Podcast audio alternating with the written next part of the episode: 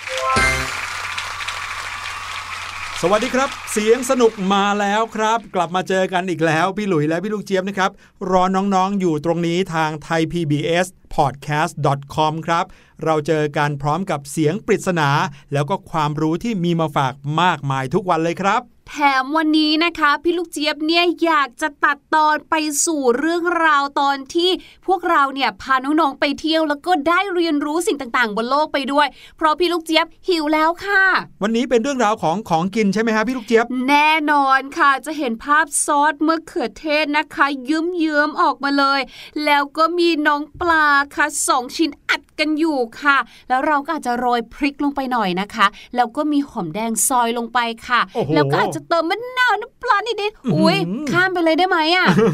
พูดแบบนี้พี่หลุยเนี่ยเริ่มจะนึกภาพเมนูออกแล้วล่ะครับพี่ลูกเจี๊ยบกำลังจะพาน้องๆไปกินยำปลากระป๋องใช่ไหมครับใช่แล้วค่ะ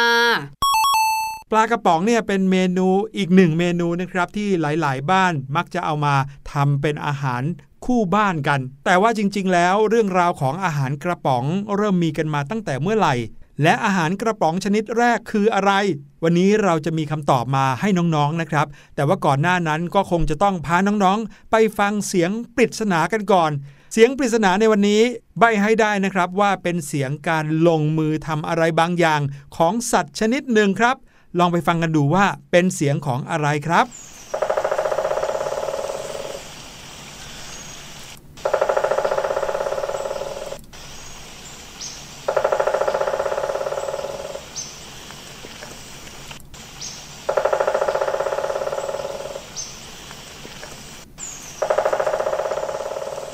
โอ้โหเสียงเคาะถี่ยิบแบบนี้น้องๆพอจะเดากันออกหรือเปล่าครับว่านี่เป็นเสียงของอะไรพี่ลูกเจี๊ยบได้ยินปุ๊บนะนึกภาพในหัวเลยค่ะว่าน่าจะเป็นเสียงใครสักคนหนึ่งกำลังเคาะประตูหรืออาจจะกำลังตอกตะปูอยู่อะไรแบบนี้เนอะเวลาที่เราได้ยินเสียงเคาะประตูเนี่ยก็จะเคาะทีๆแบบนี้เลยนะครับลองเดากันดูดีกว่าว่านี่เป็นเสียงของอะไรเดี๋ยวเราจะกลับมาเฉลยกันครับแต่ว่าอย่างที่เราได้เกริ่นกันเอาไว้นะครับว่าวันนี้เรื่องราวที่พี่หลุยและพี่ลูกเจี๊ยบจะพาน้องๆไปหาคำตอบกันก็คือเรื่องราวของตำนานหรือว่าต้นกำเนิดของอาหารกระป๋องน้องๆเคยสงสัยกันหรือเปล่าว่าอาหารกระป๋องนั้นมีขึ้นมาตั้งแต่เมื่อไหร่เราไปกันเลยครับ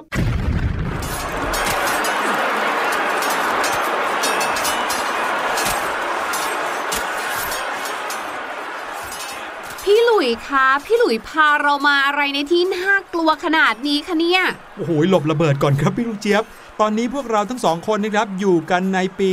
คริสตศักราช หนึ่งพันเจ็ดร้อยเก้าสิบเอ็ด ครับหรือว่าปีพุทธศักราช สองพันสามร้อยสามสิบแปด ครับย้อนเวลากลับมากันประมาณสองร้อยสามสิบปีนะ wow. เราอยู่กันในยุคสมัยของนโปเลียนโบนาปาร์ตครับที่กำลังออกล่าอาณานิคมไปทั่วทวีปยุโรปเลยครับอืมและค่ะเมื่อมันมีสงครามแบบนี้เนาะมันก็จะต้องมีการเดินทางหรือว่าไปรบที่ไกลๆ ไกลจากบ้านแบบนี้ค่ะสิ่งหนึ่งที่สำคัญมากๆเลยกองทัพต้องเดินด้วยท้องถูกต้อง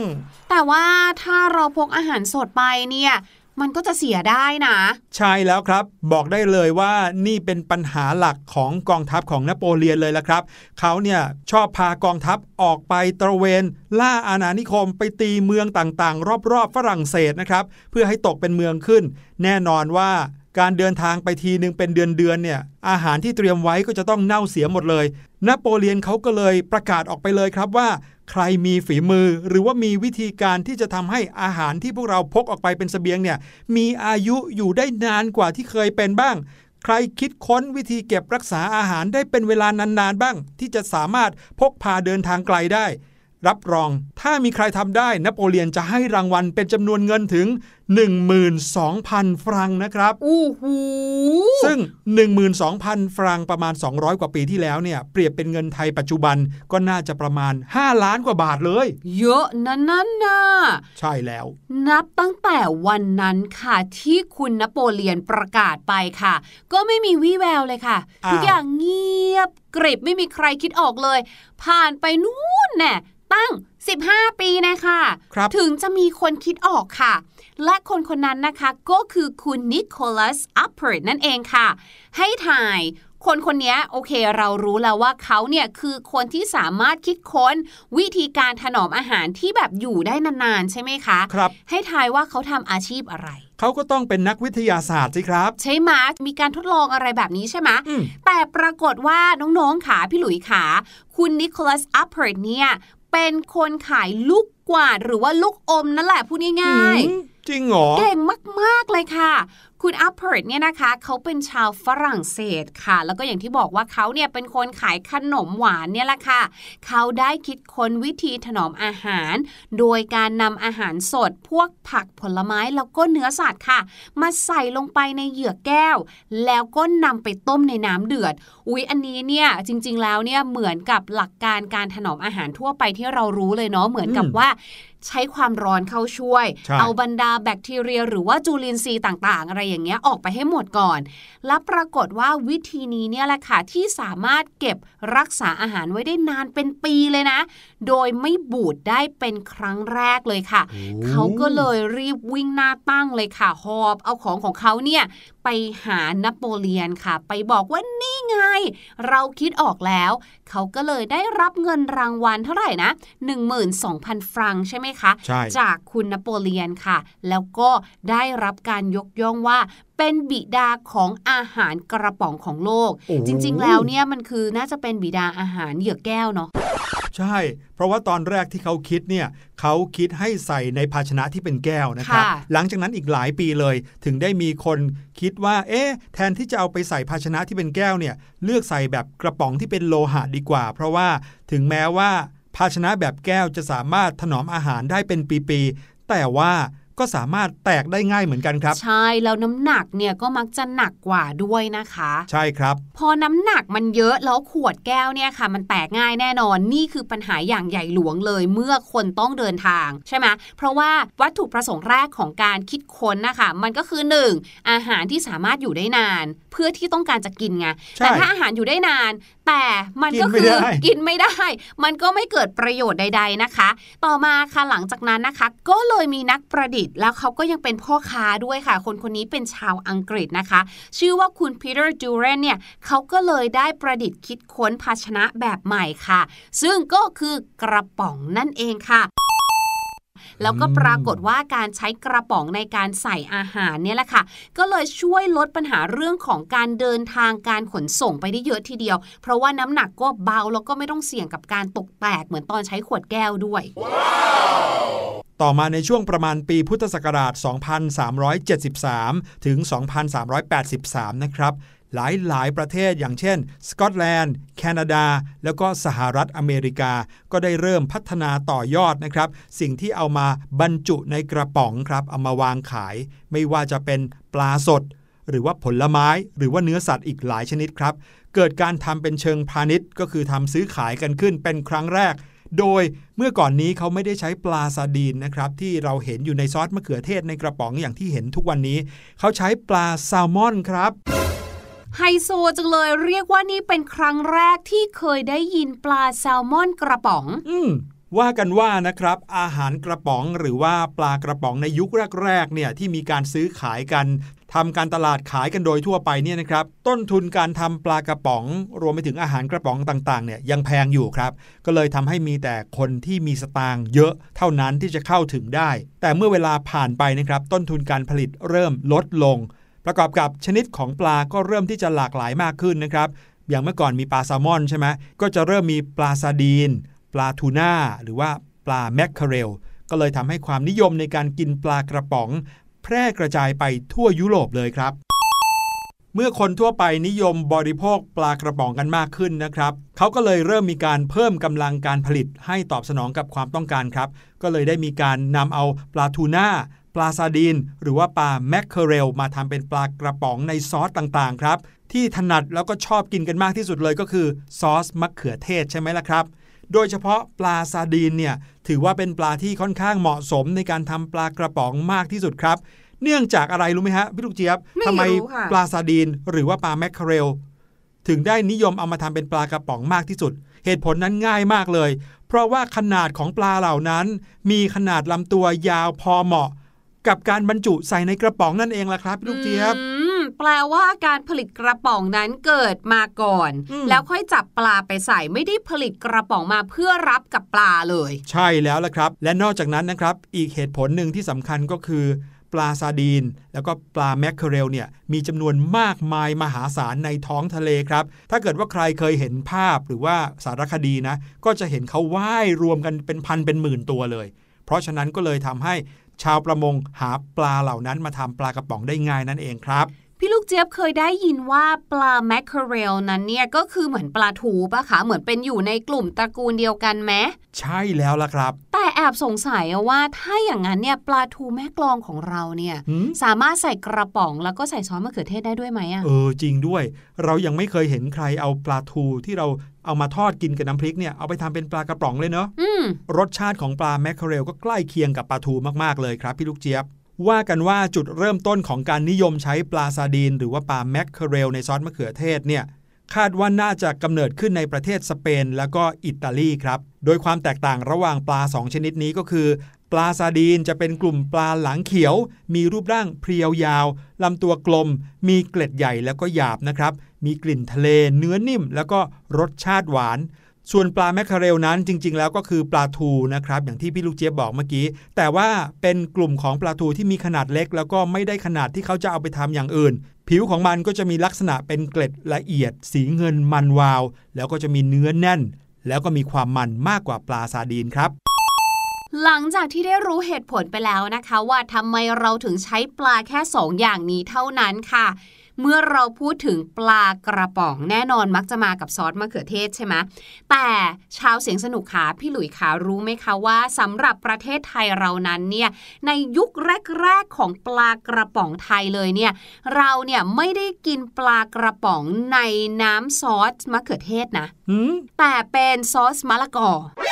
เพราะว่าในสมัยก่อนเลยเนี่ยนะคะประเทศไทยของเราเนี่ยยังไม่มีพันธุ์มะเขือเทศเป็นของตัวเองค่ะคือเราเนี่ยยังปลูกมะเขือเทศไม่ได้พอต่อมาค่ะที่เราสามารถปลูกมะเขือเทศได้แล้วนั่นแหละเราถึงจะทำแต่ว่าตอนนั้นเนี่ยเราใช้เป็นมะละกอก่อนอยากรู้จังเลยอะว่ารสชาติมันเป็นยังไงนั่นน่ะสิพอพูดถึงมะละกอพี่หลุยนึกถึงผลไม้มากกว่านะพอเป็นผลไม้แทนที่จะเป็นซอสอะควรจะเป็นแยมมากกว่าด้วยซ้ำไปนั่นน่ะสินี่แอบนึกไปถึงน้ำส้มตำแล้วเนี่ย คือในสมัยก่อนเนี่ยคนไทยเราเนี่ยก็ยังคงนำเข้าปลากระป๋องมาอยู่นะคะจนกระทั่งประมาณเดือนพฤศจิกายนพุทธศักราชสองพันห้าร้อยยี่สิบสองนั่นแหละค่ะประเทศไทยของเราเนี่ยถึงจะมีบริษัทที่ผลิตปลากระป๋องสัญชาติไทยของเราขึ้นเป็นครั้งแรกค่ะซึ่งบริษัทนั้นนะคะก็ได้นำวัตถุดิบภายในประเทศไทยของเราเนี่ยแหละค่ะมาผลิตเป็นปลากระป๋องก็เลยทำให้ราคาเนี่ยมันถูกลงก็เลยสามารถที่จะซื้อได้ทุกคนเข้าถึงได้ทุกคนทุกชนชั้นเลยค่ะทีนี้ค่ะเคยสงสัยไหมพี่ลูกเจี๊ยบคนนึงนี่แหละที่สงสัยถ้าเกิดว่าใครชอบกินปลาเนี่ยเราอาจจะกินหัวปลาด้วยโดยเฉพาะถ้านำไปทอดเรียกว่าหัวปลาเนี่ยคือกินได้เลยถูกไหมหรือแม้กระทั่งการนำไปทำต้มแซ่บเราก็จะเอาหัวปลาเนี่ยลงไปต้มด้วยแต่พอเป็นปลากระป๋องปุ๊บค่ะไม่มีหัวนะไม่เคยเห็นเลยถูกต้องค่ะซึ่งกระบวนการในการทำปลากระป๋องเนี่ยนะคะเขาบอกเลยว่าเกิดจากอย่างแรกก่อนเลยค่ะต้องทำความสะอาดปลาก่อนสองค่ะตัดเอาหัวและหางปลาออกใช้คนเนี่ยแหละค่ะตัดค่ะในสมัยก่อนนะแล้วมีการวัดด้วยนะความเร็วค่ะหกสิบกิโลกรัมต่อคนต่อชั่วโมงโอ้โหนี่คือต้องทำให้ได้นะคนหนึ่งจะต้องตัดหัวปลาหางปลาให้ได้หนึ่งกิโลกรัมต่อหนึ่งนาทีถูกต้องโอ้โหตายแล้วนี่คือ Master Chef ตัวจริงเลยนะคะเนี่ยพอทำกระบวนการนี้เสร็จเรียบร้อยค่ะก็นำปลาที่ได้นะคะมาล้างทำความสะอาดอีกครั้งก่อนที่จะนำลงไปใส่ในกระป๋องค่ะอย่าเพิ่งปิดนะเพราะว่ายังไม่สะอาดพอค่ะต้องนำไปนึ่งด้วยความร้อนประมาณยี่สิบห้านาทีแล้วก็ค่อยใส่น้ำมันแล้วก็ปรุงรสด้วยซอสมะเขือเทศแล้วก็ค่อยปิดฝาให้สนิทค่ะแปะฉลากที่มีการเขียนวันผลิตวันหมดอายุให้เรียบร้อยจากนั้นนะคะปลากระป๋องทั้งหมดค่ะก็จะถูกนำไปตรวจสอบคุณภาพแล้วก็นำไปฆ่าเชื้อโรคด้วยความร้อนอีกครั้งหนึ่งก่อนที่จะถูกจัดส่งไปถึงมือผู้บริโภคค่ะโอ้โหนี่นั่นเองนะครับคือความลับแล้วก็ที่มาที่ไปของเมนูที่พวกเราชอบกันหลายๆบ้านเนี่ยกินปลากระป๋องคล้ายๆกับเป็นตัวช่วยนะ วันไหนที่นึกไม่ออกว่าจะกินเมนูอะไรกันดีคุณแม่ก็จะคว้าปลากระป๋องนี่แหละครับมาสร้างสรรค์เป็นเมนูอร่อยๆมากมายเลยพี่หลุยเนี่ยเป็นคนหนึ่งที่ชอบเมนูยำปลากระป๋องนะครับตอนสมัยอยู่หอตอนเรียนมหาวิทยาลัยก็เคยกินบะหมี่กึ่งสำเร็จรูปกับปลากระป๋องด้วยอร่อยเหมือนกันน้องๆล่ะครับมีใครที่มีเมนูโปรดที่ทำจากปลากระป๋องมาแบ่งปันกันบ้างโพสต์หรือว่าคอมเมนต์เข้ามาได้เลยนะครับทาง Facebook ไทย พี บี เอส Podcast ครับแต่ว่าตอนนี้ได้เวลาที่เราจะฝากน้องๆเอาไว้กับเพลงเพลงนี้กันแล้วล่ะครับและเดี๋ยวเราจะกลับมามีภาษาอังกฤษดีๆมาฝากกันเพลงเพลงนี้ชื่อว่ายิ้มกับตะวันครับ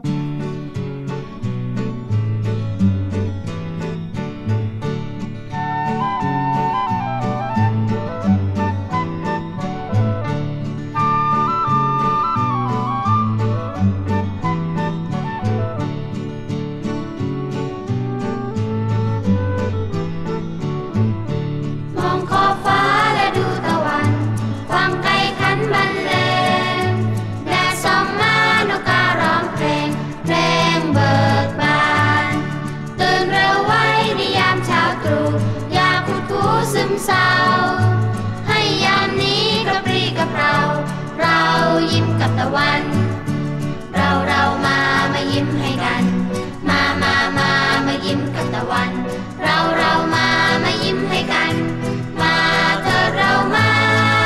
เราเรามามายิ้มให้กัน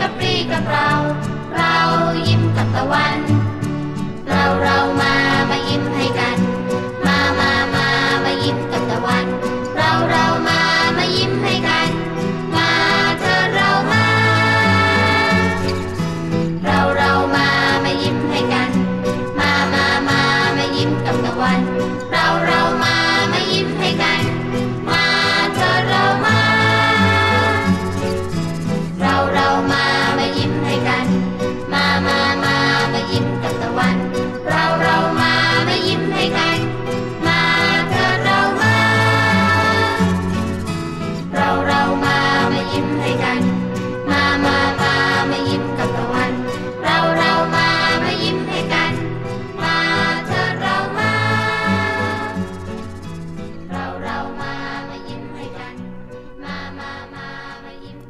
การยิ้มให้กับตะวันหรือการยิ้มให้กับตัวเองรวมไปถึงให้กับใครก็ตามเนี่ยนะคะถือว่าเป็นสิ่งที่ดีมากๆเลยล่ะค่ะเมื่อไหร่ก็ตามที่เรารู้สึกหมดกำลังใจรู้สึกแย่หรือรู้สึกว่าวันวันนี้เนี่ยช่างไม่ดีเอาซะเลยนะคะ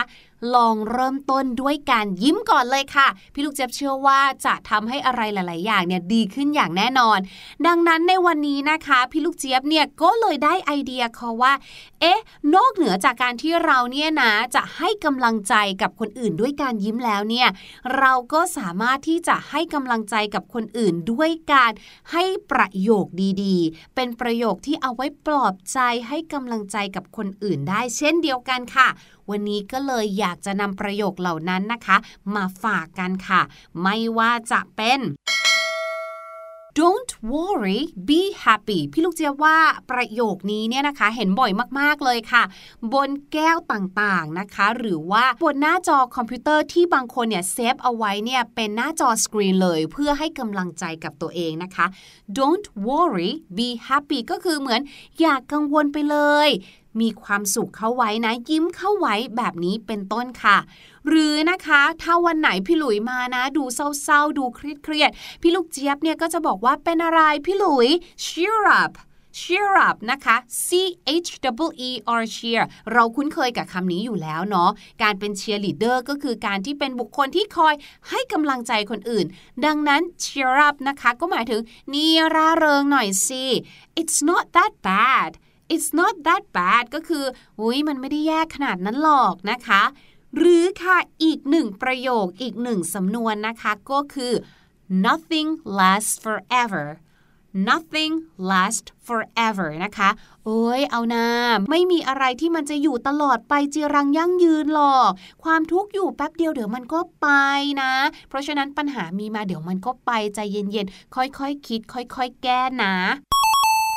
หรืออันสุดท้ายเลยค่ะอันนี้พี่ลูกเจี๊ยบชอบที่สุดเลยเพราะว่าบางทีเนี่ยมันไม่ไหวแล้วจะคิดเพื่อแก้ปัญหาหัวสมองก็ไม่ไหวแล้วเหมือนกันนะคะพี่ลูกเจี๊ยบก็จะบอกว่าเอางี้ละกัน get over it get over it ก็คืออย่าไปคิดถึงมันเลยไปทำอย่างอื่นก่อนดีกว่าแล้วเดี๋ยวค่อยกลับมาคิดใหม่หรือไม่ต้องคิดแล้วปล่อยมันไปเลยก็ได้ get over it นะคะจะคล้ายๆกับเพลง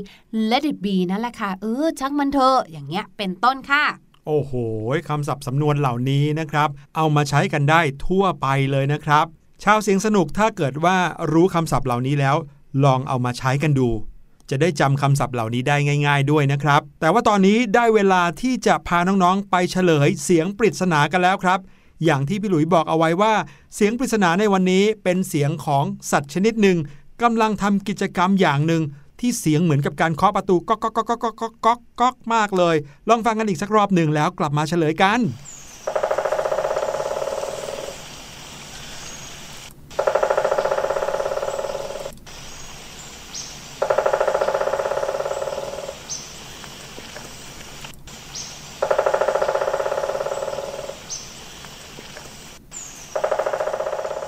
และเสียงปริศนาในวันนี้นะครับคือเสียงของการเจาะต้นไม้ของเจ้านกหัวขวานหรือว่าภาษาอังกฤษเรียกว่าเจ้านก woodpecker ครับน้องๆอาจจะเคยดูการ์ตูนนะครับที่มีนกหัวขวานตัวหนึ่งชอบเจาะต้นไม้ป๊อกป๊อกป๊อกป๊อกป๊อกป๊อกแบบนี้ชื่อว่าเจ้าวูดดี้หน้าตาของเจ้าวูดดี้ในการ์ตูนเนี่ยก็เหมือนกันกับเจ้านก woodpecker ตัวจริงเลยล่ะครับ